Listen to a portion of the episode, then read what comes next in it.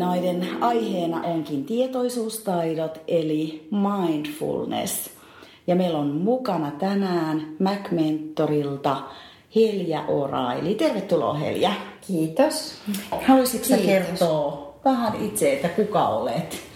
Joo, itse asiassa olen toiminut mindfulness-ohjaajana aika pitkään ja tutustunut mindfulnessin eri suuntauksiin, stressin poistoon ja ja sitten tämmöisen läsnäolon taitoihin ja teen myöskin yrityksissä valmennusta, jossa keskitytään sitten enemmän myös tämmöisen mielen taitoihin, tietoisuustaitoihin ja erilaisiin käytännön sovellutuksiin. Ja tuota, olen tosiaan ollut tällä alueella jo vuodesta 2006. Niin, koska mä oon siis meidän historiahan on se, että mä oon opiskellut sun oppilaana mindfulnessia aikanaan Aivan. ja saanut sieltä monta hyvää vinkkiä omaan elämään ja myös tähän meidän harrastukseenkin. Ja se oli yksi syy, miksi haluttiin kutsua sut tänne. Vielä mä näen sut aika mindfulness-pioneerina, koska silloin aika harva tiesi, mistä on kysymys. Aivan, silloin just vielä tämän vuosituhannen alussa niin siitä ei paljon puhuttu. Mm. Se oli kyllä alkanut oikeastaan silloin jo 30 vuotta sitten Amerikassa Kabat-Zinnin tuomana, mutta se, siitä ei kyllä paljon vielä puhuttu. Sen jälkeen se on aika räjähdysmäisesti kasvanut ja niitä eri muotoja on jo todella paljon, että aina ei tiedä edes, mistä puhutaan sen otsikon alla. Niin ihan tämmöiselle eh, henkilölle, joka ei tiedä, mitä mindfulness on, niin miten sä kitettäisit sen? Mitä se on? Hmm, sen mä sanoisin, että kaikissa näissä suuntauksissa on ainakin yksi tämmöinen yhteinen lähtökohta, ja se on tämmöinen syvän läsnäolon harjoittaminen ja nykyhetkessä eläminen. Ja toinen asia, mitä mä ajattelisin, että, että sisältyy kaikkiin suuntauksiin jolla, jollakin tavalla, on tämä nelijako, eli se, että tullaan tietoiseksi omasta kehosta, tunteista, mielestä ja ilmiöistä. Ilmiöistä siinä mielessä, että tiedetään se oma suhtautuminen ympäristöön. Mutta sen lisäksi, mitä mä itse olen nyt enemmän, mitä ollaan yrityksissä tehty ja tehty näitä erilaisia käytännön sovelluksia, niin on kaksi tai oikeastaan kolmekin semmoista taitoa ja ihan perusharjoitusta, mitkä kuuluu olennaisena osana mindfulnessiin. Ja näitä on ensinnäkin tämä fokuksen harjoittaminen. Että harjoitetaan mieltä sillä tavalla, että, että mieli pystyy kohdistamaan yhteen asiaan pitkäksi aikaa tai valituksi ajaksi. Että puhutaan tästä one pointed mind, sen harjoittamisesta, sen itse asiassa vastakohdaksi, että mieli vaeltaa koko ajan. Meillä on varmaan 80 000 ajatusta päivässä. Ja sen hallinta, että se pystyttäisiin edes pieneksi hetkeksi jollain tavalla keskittämään tiettyyn haluttuun asiaan.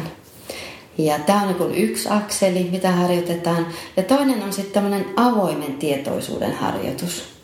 Eli pyritään, että pystytään, se on tämmöinen metataito, eli oma mieli pystyy monitoroimaan sitä, mitä tapahtuu itsessä ja mitä tapahtuu omassa mielessä ja mitä tapahtuu, minkälaisia ajatus, tunne ja käyttäytymiskaavoja meillä on? Taas sitten, jos ajatellaan, että avoimen tietoisuuden vastakohtana on tämmöinen autopilottikäyttäytyminen, että tulee joku reaktio ja sä reagoit siihen aina samalla tavalla tai aina tietyllä tavalla, joka on sulle itsellesi ominainen. Nämä on ne kaksi akselia, mitä harjoitetaan ihan tämmöisillä tietyillä muodollisilla harjoituksilla. Ja kolmas taso on sitten tämmöiset mielen erilaiset strategiat tai asenteet, joilla ohjelmoidaan omaa alitajuntaa ja käyttäytymistä paremmaksi. Et niitä on esimerkiksi tämmöinen myötätuntoisuus, kiitollisuus, irtipäästäminen. Niitä on monta erilaista, riippuen vähän siitä, että mihin tarkoitukseen sitten näitä asioita käytetään. Tosiaan puhuttiin tuossa aikaisemmin jo, että miten sä kiteyttäisit mindfulnessin, niin miten sä vielä ajattelisit ihan, missä kaikkialla sitä eniten käytetään? Sitä on hirveän monta erilaista versiota ja suuntausta. Että nämä ehkä tunnetuimmat on tämä mindfulness-based stress reduction, jolloin, joka on keskittynyt tämmöiseen stressin poistoon, kivun hallintaan, lääketieteelliseen puoleen. Ja, ja toinen on sitten tämä niin kognitiivisen psykologian alueen tämmöinen mindfulness-based cognitive therapy, jolloin sitä käytetään paljon tämmöisissä niin kuin erilaisissa mielen, mielen hoitamisessa. Ja sitten on monenlaisia erilaisia sovellutuksia, mistä esimerkiksi työelämässä käytetään mindfulnessia. Pyritään tehokkaampaan työhön, vähemmällä stressillä, harjoitetaan keskittymiskykyä, tilannetietoisuutta ja myötätuntoisuutta. No mennään siihen ennen kuin mennään, miten voitaisiin ehkä kivun hallinnassa tai treenatessa sitä hyödyntää, niin työelämä. Meistä aika moni on kuitenkin aika kuormittunut ja ehkä vähän stressaantunutkin, niin olisiko, mitä mä voisin hyötyä siitä? No toi onkin aika iso laajakin kysymys, koska periaatteessa jos alat te- tekemään tämmöisiä muodollisia harjoituksia vaikka 10 minuuttia päivässä, keskittymisharjoituksia ja tämmöisiä avoimen tietoisuuden harjoituksia, ehkä myötätuntoharjoituksia, ne alkaa ohjelmoida sun kehoa ja aivoja uudella tavalla. Eli sä pystyt, ne pystytään kahdeksan viikon jälkeen jo todentamaan aivokuvissa. Eli siinä on periaatteena se, että sä tulet niin hyväksi siinä, mitä sä harjoittelet. Meidän aivot on neuroplastiset, ne muuttuu koko ajan.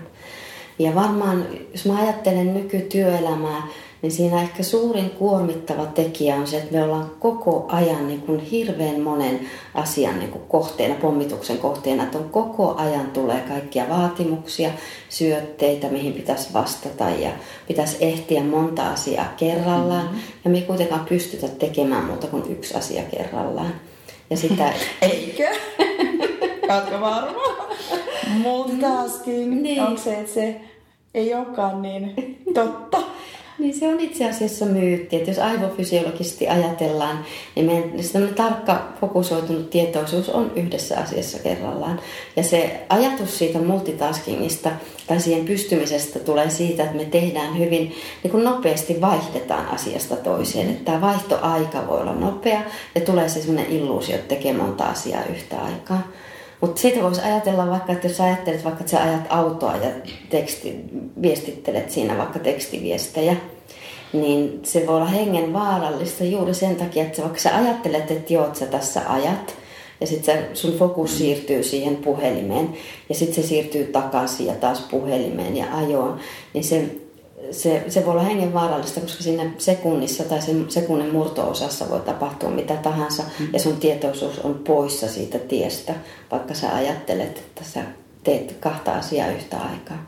Eli on, on pystytty kuvantamaan, että mitä tapahtuu, kun tehdään näitä harjoituksia ja lisätään tämmöistä niin nykyhetkessä olemista, suoraa aistikokemusta ja sitten tämmöisiä niin tietynlaisia keskittymisharjoituksia, avoimen tietoisuuden harjoituksia, niin niistä pystytään näkemään. Ja samaten myötätuntoharjoitukset, silloin eri aivoalueet aktivoituu. Ja meidän aivot joka tapauksessa, meillä on miljardeja aivosoluja, jotka toimii koko ajan. Ne synapsit syttyy, tulee tämmöisiä yhteyksiä ja silloin kun tulee yhteyksiä, alkaa muodostua ratoja. Eli sä teet tavallaan latua. Sä teet ja mitä enemmän sä toistat jotain asiaa, sitä syvemmäksi se, se latu tulee, eli hermoradat. Ja silloin tämä niin neuroplastisuus tarkoittaa sitä, että me voidaan muovataan meidän aivoja koko ajan tietoisesti tai tiedostamatta. Ja sitä tapahtuu koko ajan. Me pystytään tulemaan hyviksi sellaisissa asioissa, mitä me toistetaan. Eli sen sijaan, että menee salijumppaan, niin voi tehdä vaikka aivojumppaa. Nimenomaan, kyllä.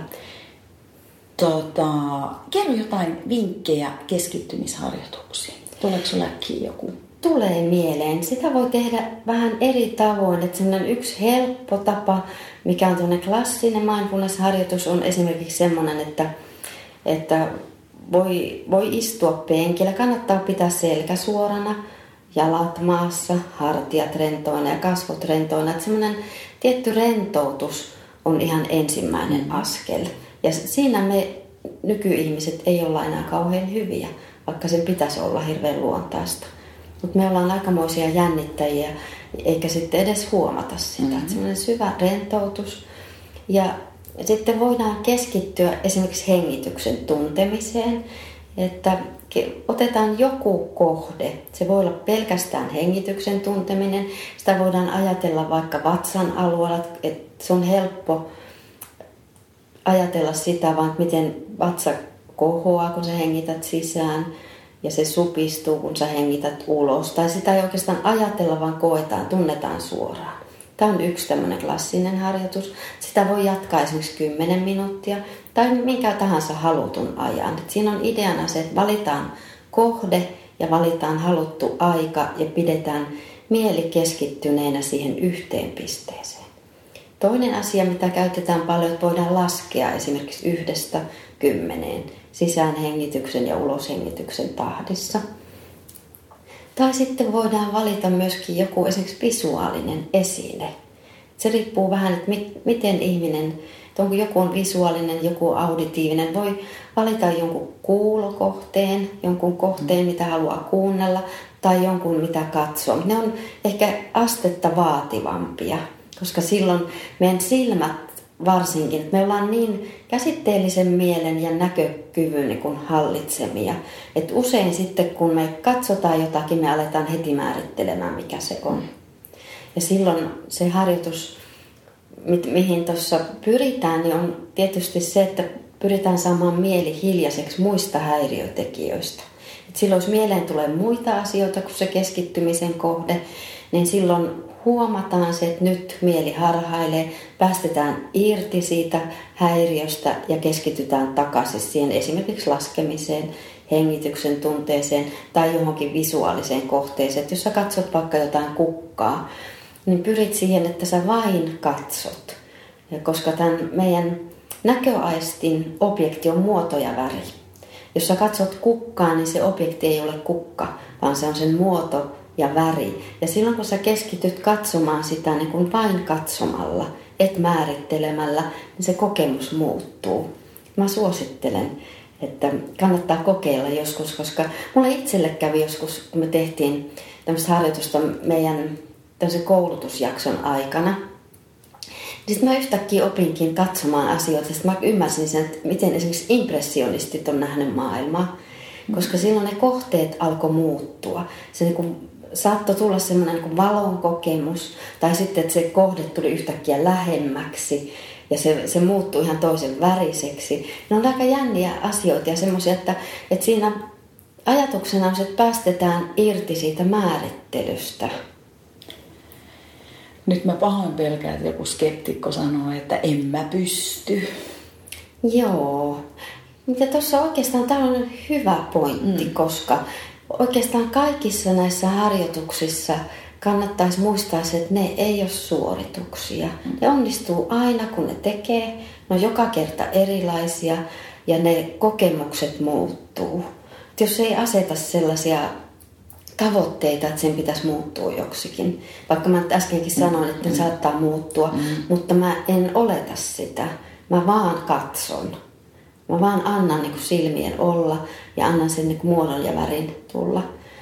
Mutta mä en ala niin kuin määrittelemään sitä, mitä se on tai minkälaiseksi sen kokemuksen pitäisi tulla. Ja näissä asioissa niin pystyy sitten valitsemaan myöskin oman mielen sisäisiä asioita, jolloin pääsee lähemmäksi tämmöistä mielen perusluonnetta, jolloin mennäänkin sitten jo mindfulnessin tämmöiseen ehkä vähän edistyneempiin tai syvempiin harjoituksiin, että voidaan alkaakin kokea sit enemmän yhteyttä niin kuin oman mielen ja kehon välillä ja sitten voidaan alkaa kokea enemmän yhteyttä niin kuin oman mielen syvätasojen välillä. Ja silloin, silloin itse asiassa tullaan lähemmäs tämmöistä niin kuin mielen ja ilmiöiden keskinäisen riippuvuuden suhdetta. Että me aletaankin oivaltaa sitä, että mistä tässä koko meidän elämässä on kysymys. Eli mikä sulla, jos sä tapaat vaikka yritysvalmennuksessa asiakkaan, joka ei tiedä yhtään, mitä mindfulness on, niin onko nämä tämmöiset katsomisharjoitukset niitä ensimmäisiä harjoituksia? Vai rentoutusharjoitukset? No itse asiassa rentoutusharjoitukset ja keskittymisharjoitukset yleensä me aloitetaan tästä hengityksen tarkkailusta, laskemisesta tai sitten vaan lepäämisestä niin kun tietyssä kohdassa kehoa, missä on hyvä olla. Että nuo katsomisharjoitukset voidaan tehdä esimerkiksi kävelymeditaatiossa sillä tavalla, että keskitytään vaan kaikkeen siihen, mitä on ympärillä. Ne on yleensä kauhean semmoisia miellyttäviä, rentouttavia, mutta me puhutaan silloin pikkusen eri, eri harjoituksesta kuin mitä mä äsken kuvailin. Että silloin ne tämmöiset vain katsomisen harjoitukset yleensä, ne menee sitten jo vähän syvemmälle. Mutta että joillekin ihmisille nekin on, on tosi luontaisia. Ne ei välttämättä ole mitenkään, eikä kannata ajatellakaan, että on vaikeita ja helppoja mm. harjoituksia, on erilaisia harjoituksia. Onko näin, että meditaatio on hyvin lähellä mindfulness-harjoituksia? On. Tai, tai osaako? Niin. Niin, niin että mindfulness-harjoituksiin olennaisena osana kuuluu meditaatiot. Ja ne on just nämä esimerkiksi keskittymisharjoitukset ja avoimen tietoisuuden harjoitukset on meditaatioharjoituksia. Sitten on olemassa sellaisia mindfulness-suuntauksia, kuten Ellen Langertin, jotka ei niin kuin ollenkaan käsittele meditaatiota, vaan niin kuin, tavallaan semmoisena niin kuin uutena kokemuksena suhtautumista kaikkeen, mitä on. Ja, ja hyvin tämmöisessä syvässä läsnäolon tilassa elämistä.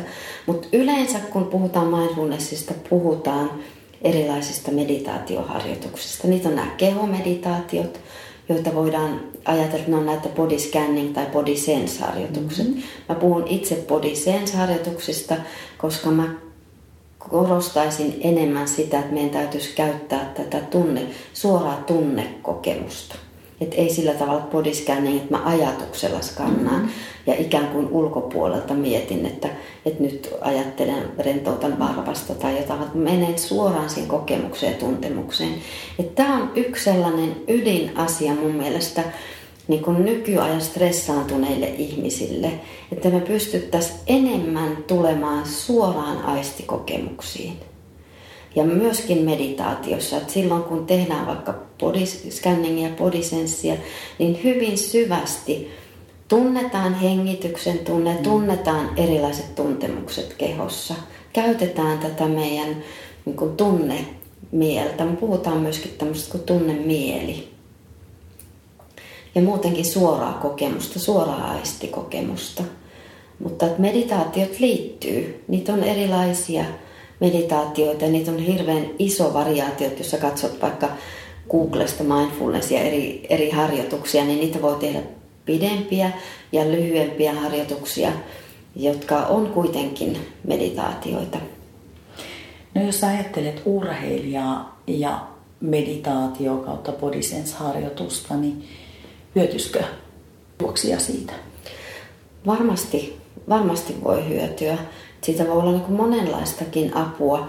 Että tavallaan jos ajattelen, että urheilijat, koska ne suorituksethan on fyysisiä, mm. niin silloin just, että oppii tuntemaan enemmän tämän mielen ja kehon yhteyden. Niin silloin sä pystyt niin aina tietämään, mitä sun kehossa tapahtuu. Sä pystyt säätelemään sun harjoitusta. Sä pystyt irtaantumaan jopa erilaista mittareista, koska sä tunnet suoraan, tiedät suoraan, mitä sussa tapahtuu. Ja, ja tavallaan sitten voidaan myöskin ajatella, että tämmöisessä kivunhallinnassa se voisi olla hyvin tärkeä. Nämä asiat tulee ainakin mieleen nyt tässä ihan ensin. Toi kivunhallinta onkin mielenkiintoinen asia ylipäätään, koska sanotaan, että urheilija ei tervettä päivää näe, niin ehkä se on vähän myytti, mm. mutta monet me kuitenkin kärsitään e- erinäköisistä kivuista, joko treenikaudella tai sitten kisassa, niin miten mindfulness suhtautuu kivun hallintaan? No se on oikeastaan tämän lääketieteellisen mindfulnessin tai mindfulness-based stress reduction on lähtenyt, tai sen yksi osa-alue on ollut nimenomaan kivun hallinta. Mm-hmm. Ja siinä se idea on oikeastaan se, että silloin kun se kivun kokemus tulee, jos sä suhtaudut siihen niin, että sä menet sisälle siihen kipuun, sä menet suoraan tuntemaan sen, missä kohtaa se on, miltä se tuntuu, määrittelemättä sitä kivuksi, määrittelemättä sitä niin kuin käsitteellisesti millään tavalla, se kokemus muuttuu. Jos ajattelee vaikka päänsärkyä, että jos sä ajattelet, että särkee päätä ja se, kivu, se tuntuu kivulta, sitten jos sä menetkin siihen tuntemukseen, siihen kohtaan sun kehossa päässä, missä se tuntuu, sä voit hengittää siihen kohtaan, sä voit vaan tunnustella, miltä se tuntuu, niin se saattaa muuttua esimerkiksi paineen tunteeksi tai lämmöksi, kylmäksi, värähtelyksi, erilaiseksi tuntemukseksi, mutta se kivun kokemus saattaa niin kuin höllentyä, vapautua. Ja tässä on niin kuin yksi sellainen asia, että jos ajattelet, että, että varsinkin kesken jonkun suorituksen, että sä haluat päästä sen suorituksen loppuun ja kipu alkaa yltyä, niin sitä voi kokeilla näin. Ja tietysti sitten muutenkin, jos ajattelee, että mindfulnessissa kun tehdään näitä harjoituksia, varsinkin jos tekee näitä muodollisia harjoituksia joka päivä, vaikka lyhyen ajan, se toistaminen on tärkeä. Puhuttiin tuossa aikaisemmin neuroplastisuudesta, niin tämä toistaminen myös näissä harjoituksissa on tärkeää, koska silloin, silloin kaikki tämä, mitä toistetaan, se vahvistuu. Ja silloin esimerkiksi tämä niin kehon ja mielen keskinäisen suhteen ja yhteyden kokemus vahvistuu. Ja voidaan ajatella, että keho ei ole tämmöinen kiinteä, pysyvä olemus, vaan se on prosessi. Se on tämmöinen niin tietynlainen niin tietoisuuden ja energian ilmentymä. Ja silloin, jos me hyvin syvästi tajutaan, ymmärretään ja koetaan se yhteys, niin silloin esimerkiksi suhtautuminen kipuun ja sen kivun lievittämiseen avautuu ihan uudenlainen ovi. Ja avautuu se, että mä voin tehdä näille asioille jotakin. Onko sitä kipua tai kivenhallintaa tutkittu kuinka paljon? Onko siitä kirjoitettu paljon? Siitä on kirjoitettu kyllä, että varsinkin no Kapatsinin tutkimukset ja kaikki koko tämä PSRn aika laaja tutkimus, niin siitä, sitä on tehty paljon ja sitä, sitä oli silloin muistaakseni just esimerkiksi syöpäpotilailla tutkittu paljon. Ja tavallaan, että siinä on ideana on ollut se, mikä Kapatsinillakin oli, että niin kauan kun ihmises, ihminen on elossa, niin siinä on jotakin enemmän tervettä kuin sairasta. Ja silloin, että, että jos on vaikka tämmöisiä kroonisia kipu, potilaita tai, tai jotain vaikeita kiputiloja, niin se pelkästään sekin, että sä et identifioidu siihen kipuun, niin se alkaa auttaa. Ja se suhtautuminen kipuun ja sen kokeminen, että tavallaan siinä pystytään enemmän tuomaan sitten tämmöistä niin kuin vähän toiveikkuutta ja tämmöistä toisenlaista kokemusta ja parempaa elämänhallintaa, että vaikka se sairaus tai sen syy ei poistuiskaan niin se kokemus siitä, sen sairauden kanssa elämisestä tulee helpommaksi. Ehkä kivun kokemuksessa on juuri se, että, että silloin kun käyttää näitä tietoisuustaitoja enemmän, niin silloin sä alat myös niin kuin oivaltaa sen, mistä se syntyy, pitäisikö sun luopua jostakin. Että jos ajattelee vaikka sitä, että, että se kipuhan on merkki jostakin, keho kertoo sinulle jostakin asiasta. Ja silloin sä pystyt päättämään päättämään itsessä, että miten sä siihen suhtaudut. Et tietenkin täytyy aina muistaa se, että et, et tietenkin kaikki lääketieteelliset hoidot ja kaikki hoidot on tarpeellisia, mutta siinä niin tukena on se oman mielen mukaan tuominen. Ja myös sillä tavalla, että ei pelkästään se, että jollakin hokkuspokkuskonstilla saan sen kivun muuttumaan, vaan se, että mitä se kertoo mulle. Sä katsot sen kivun taakse Sä tunnustelet sitä. Samalla sä ehkä huomaat sen, että, että minkälaisia ajatuksia, tunteita, tarpeita sieltä sen kivun pohjalta löytyy. Onko se merkki jostain, että sun pitäisi muuttaa jotakin elämässäsi tai tehdä jotain toisin, antaa itsellesi armoa jossain asioissa, että ei vaan jääräpäisesti ajattele, että se täytyy saada pois ja mä jatkan niin kuin aina ennenkin.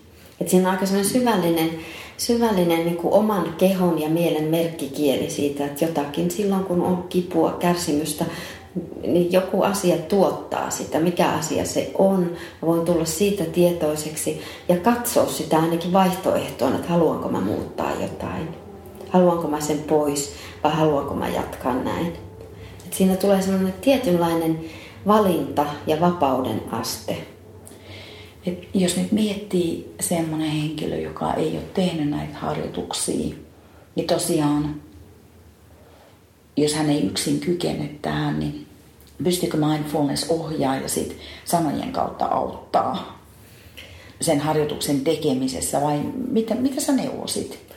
Pystyy paljonkin. Ja kyllä mä niin suosittelisinkin, että tietysti on hirveän monia erilaisia applikaatioita ja, ja, ja harjoituksia, mitä pystyy omin voimin tekemään, mutta siinä usein ohjaajan tai ryhmän tuki, se jostain syystä vahvistaa näitä kokemuksia aika paljon ja suosittelisin kyllä lämpimästi, että jos on, on halua harjoittaa ja, ja haluaa päästä eteenpäin, niin kannattaa käydä joku kurssi tai hankkia joku ryhmä, tehdä yhdessä tai ohjaaja, jonka kanssa tekee.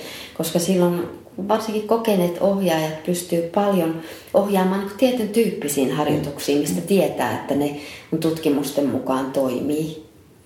Ja mä tosiaan, kun olen itse käynyt sun kursseilla, toki siitä on jo aikaa, niin mun täytyy sanoa, että se koko energia muuttuu, kun on useampi ihminen. Se on totta. Se on hirveän usein se kokemus. Se va- jotenkin vahvistuu. Vahvistuu ja syvenee. Mm, kyllä. Ihmiset pääsee paremmin siihen kokemukseen. Se on aika mielenkiintoinen, että se saattaa muuttaa sitä harjoituksen laatua hyvin, hyvin erityisellä mm. tavalla.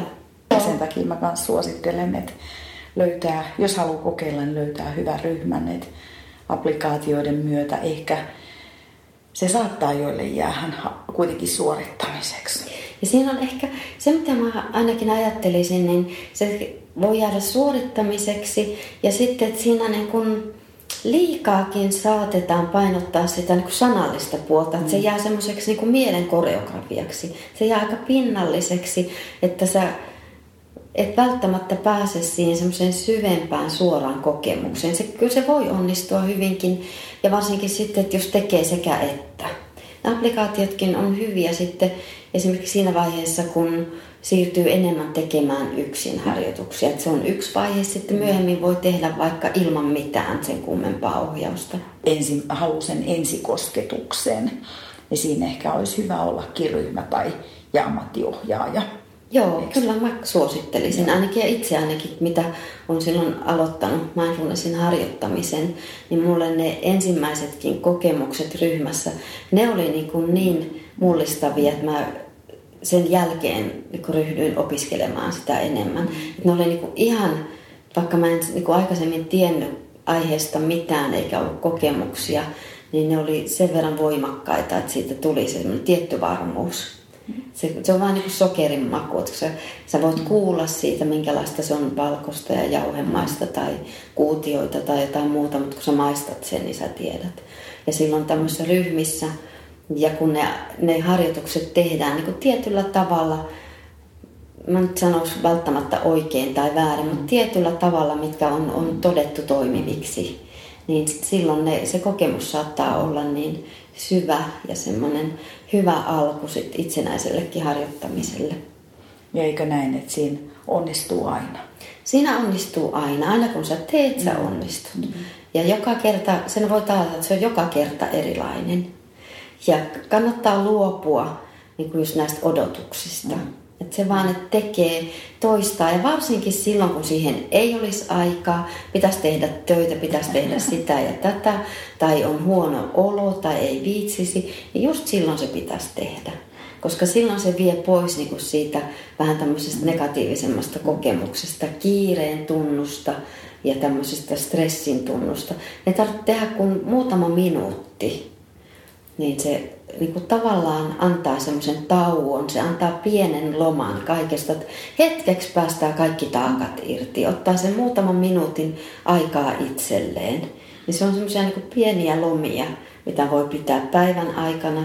Ja sitten, että jos niistä tulee semmoinen tietynlainen tapa, ihan samalla lailla kuin vaikka hampaiden harjaamisesta, niin silloin oma keho ja mieli alkaa jo kaivata sitä. Ja niin kannattaisi suhtautuakin tämmöisenä niin kuin iloisena, hyvänä asiana, ei suorituksena. Joo.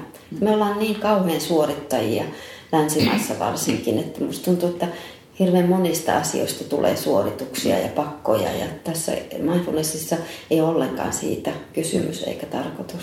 Mä pohdin, että miten, jos, miten sun mielestä nämä harjoitukset vois yhdistää siitä esimerkiksi kun on lenkillä? Pystyy hyvinkin, että, että että tavallaan silloin voisi ottaa mukaan just se niin kuin avata kaikki aistit mm-hmm. ja jättää pois kaikki sen niin kuin työasioiden murehtimisen ja kaiken, vähän tulla pois siitä ajattelumoodista olemisen moodiin ja tämmöisestä niin kuin ajattelun tilasta puhtaan olemisen tilaan. Silloin sä näet kaiken sen ympäristön kauneuden ja äänet, värit, kaikki se, miten tuuli tuntuu kasvoilla ja sä hengität. Tulee semmoinen syvä olemassaolon kokemus. Se on erinomainen asia ja onhan tutkittukin sitä, että esimerkiksi metsässä kävely lievittää stressiä jo hyvin lyhyinä aikoina. Se on erittäin hyvä esimerkiksi semmoisissa tilanteissa, että on työstressiä ja jos ei halua tai jaksa niin kuin istua ja meditoida, niin metsään meneminen on erinomainen valinta. Niin, eli se toimii samantyyppisesti. Se toimii samantyyppisesti. Se toimii ainakin sillä tavalla, että tavallaan se niin stressireaktiot hellittää. Sitten jos halutaan niin tiettyjä ominaisuuksia vahvistaa, niin silloin noin muodolliset harjoitukset, esimerkiksi keskittymisharjoitus on hyviä. Saisiko niin kuin sen keskittymisharjoituksen, kun lähdet treeniin, kun sä meet metsään, niin pystyisikö se jotenkin siellä? Pystyyhän metsässä pystyy keskittymisharjoituksiin kyllä ihan hyvin, vaikka kesken, jos sä lähet lenkille, sä pysähdyt hetkeksi, mm. sä kuuntelet vaikka linnun laulua, sä vaan kuuntelet, niin se on jo keskittymisharjoitus. Mm. Tai sä otat jonkun kohteen, mitä sä katsot, vaikka jotain maisemaa, sä voit vaikka sulautua siihen maisemaan. Sä voit yhdistää niitä asioita, että hyvinkin. Sitä ei varmaan koskaan tutkittu, että miten te vois parantaa esimerkiksi, no nyt mennään suorituskeskeisyyteen, oot vaikka niinku vauhtia tai sitä treenin tehokkuutta, tuleeko sinulle mieleen, että onko sitä tutkittu missään kohtaa? Mä en tiedä, onko sitä niinku, niinku urheilussa, työelämässähän sitä on tutkittu Joo. paljon, että suoritustaso paranee samalla kun stressi hellittää. Et ne, ei ole, ne ei olekaan, niinku, ne ei sulje pois toisiaan. Niinku monesti kun mindfulnessin kritiikkiä esitetään, niin saatetaan esittää sitä, että halutaan niin ihmisistä enemmän ja enemmän irti. Se, se ei ole niin, niin yksinkertaista, vaan pystytään niin tietyllä tavalla keskittymällä aina yhteen asiaan kerrallaan, olemaan paljon tehokkaampia ja silloin kun me keskitytään siihen yhteen asiaan, me ei murehdita menneitä ja tulevia, jolloin meidän stressitasot laskee. Ja samalla tavalla mä uskoisin, että se voisi hyvinkin, no ainakin jos ajattelee niin tiettyjä semmoisia, mä en tiedä onko niistä tutkimuksia tehty urheilun osalta, mutta mikä mun tulee mieleen on tämmöinen yksi pieni kertomus Meksikon maanjäristyksestä. Niin tota, mun yksi ystäväni, joka on bioenergetiikan tutkija nykyisin, on meksikolainen tiedemies. Hän oli silloin Meksikon maanjäristyksen aikana Meksikossa ja oli auttamassa sen maanjäristyksen uhreja. Ja hän tapasi tämmöisen naisen, jonka tytär oli jäänyt ison lohkareen alle. Ja hän meni sitten auttamaan tätä, että siinä oli neljä miestä, jotka niinku juoksi sinne ja meni auttamaan sitä naista. Se nainen huusi apua, että hänen tyttärensä on siellä alla ja se kuolee, jos ei sitä lohkaretta saada pois. Nämä miehet meni sitä työntämään, mutta se oli niin iso, että siitä ei tullut mitään. Ne sitten joutui luovuttamaan jonkun ajan kuluttua ja sanomaan, että täytyy mennä auttamaan toisia, että he ei pysty tässä tekemään enempää. Mutta silloin tämä äiti ajatteli niin, että että hän ei voi antaa periksi hänen tyttärensä kuolee, että se on vain saatava sieltä pois. Ja hän niin keskitti kaikki voimansa, sen mielensä, kehonsa, energiansa ja työnsi sitä lohkaretta ja sai sen tytön sieltä pois. Eli meillä on varmasti paljon enemmän myöskin ihan niin fyysistä voimaa, voimaa suoriutua fyysisistäkin asioista ja, ja rasitteista ja muista jos me pystytään saamaan niin meidän mieli, sekä tietoinen mieli että alitajunta, että koko tämä meidän systeemi niin kuin keskittymään yhteen pisteeseen. Ja, ja tässä tulee just tämä niin kuin one pointed mind, tämä keskittymis, yhteen pisteeseen keskittymisen harjoitus. Että sen, senhän voi suunnata johonkin suoritukseen myös. Miksei? Ja siis eikö itämaisten lajien harjoittajat varmaan tekee aika paljon, kun nehän niin. välillä iskee aika... Niin ja onhan varmasti edes karate-tutkimuksissa. Niin, niin, niin. En vaan niitä niin itse seurannut sillä tavalla, mutta kyllähän pystyy. Sen, siinä on itse asiassa kysymys ihan samasta. Niin, tuli Joo. vaan mieleen. Niin miksei Joo. siitä pysty siitä yhdistää, niin kuin siirtää johonkin juoksuun tai, Joo.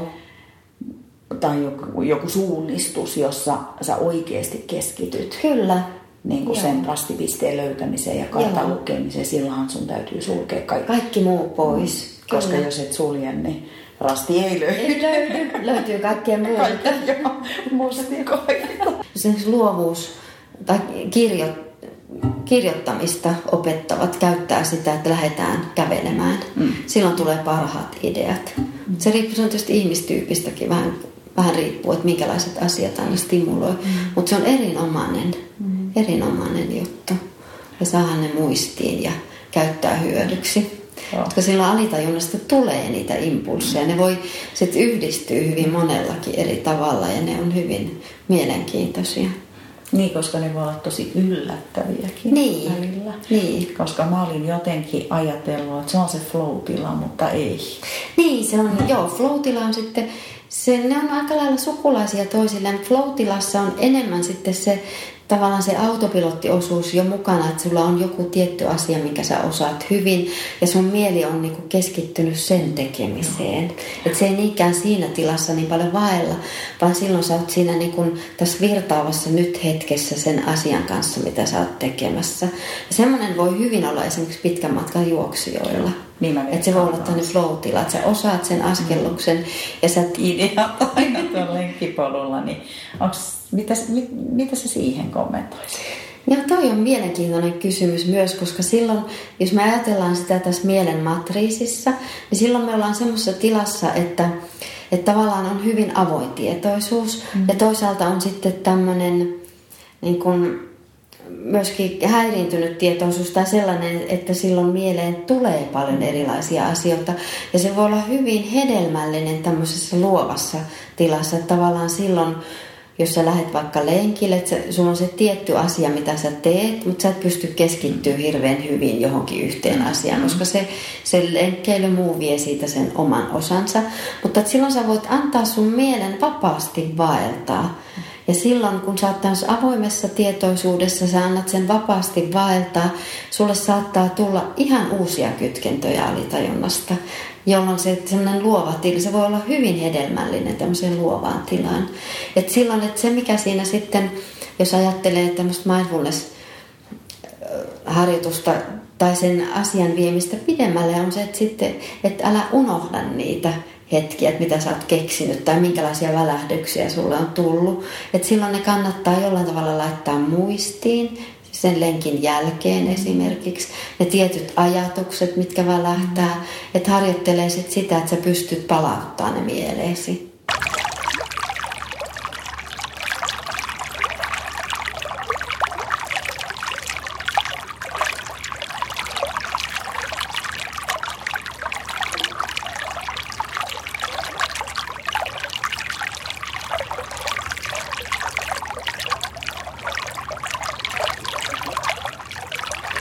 Mä ajattelen urheilua niin kuin tämmöisenä niin kuin tietynlaisena mindfulness, tai mit, mit, mitä hyötyä mindfulnessista voisi olla urheilulle tai, ja varsinkin tämmöiselle kestävyysurheilulle, niin sieltä nousee heti muutama asia. Tietysti tämä fokuksen harjoittaminen on yksi.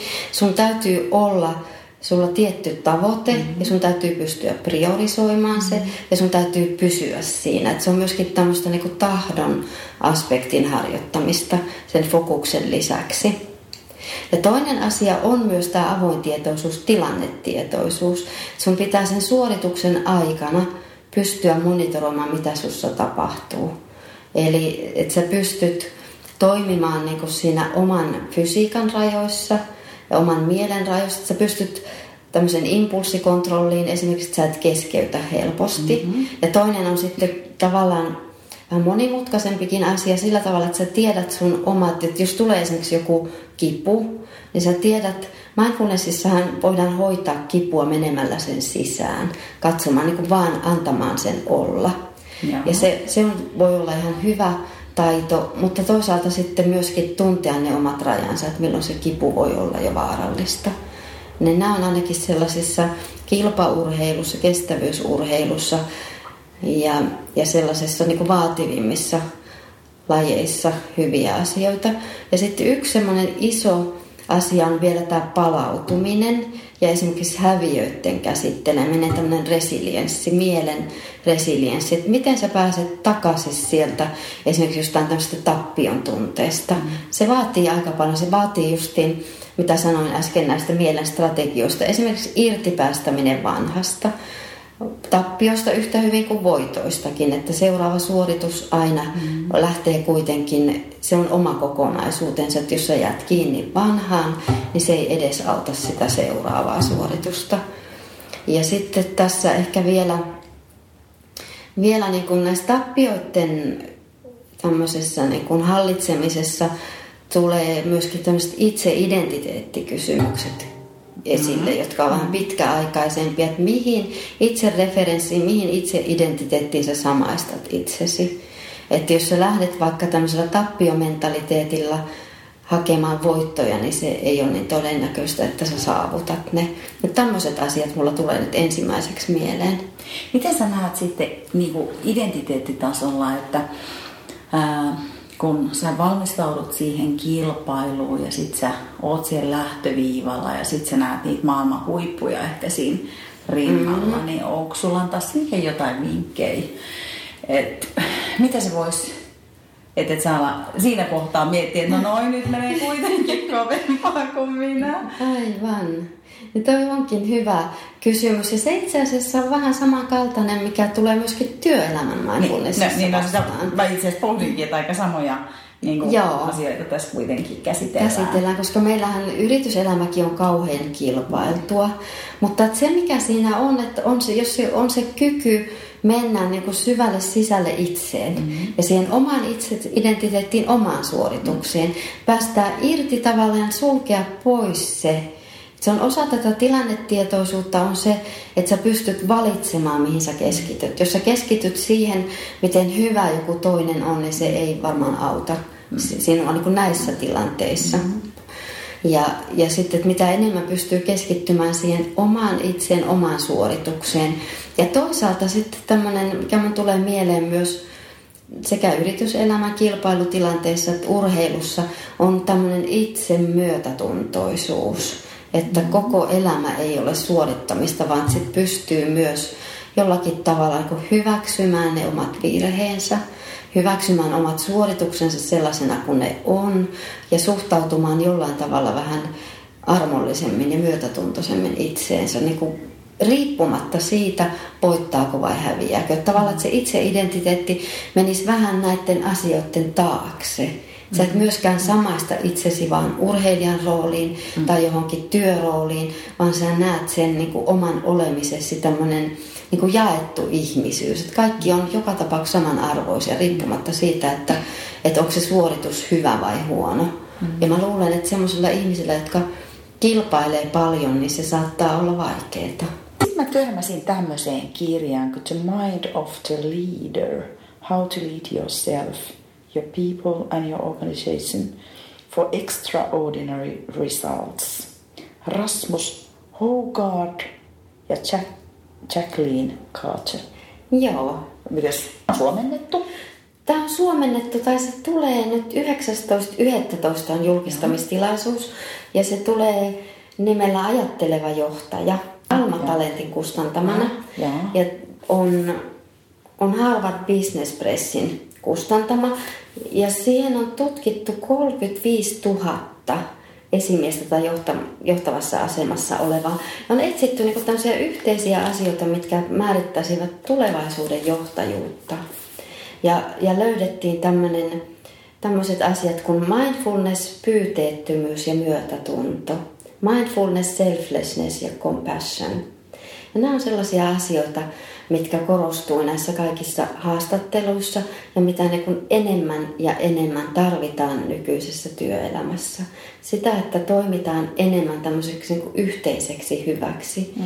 Toimitaan yhdessä toisten ihmisten kanssa ehkä vähemmän kilpailua, enemmän yhteistyötä. Tullaan tietoiseksi omista toimintamalleista ja pystytään toimimaan niin kuin vähän niin kuin syvemmästä ja tämmöistä myötätuntoisesta asenteesta niin kuin yhdessä toisten kanssa.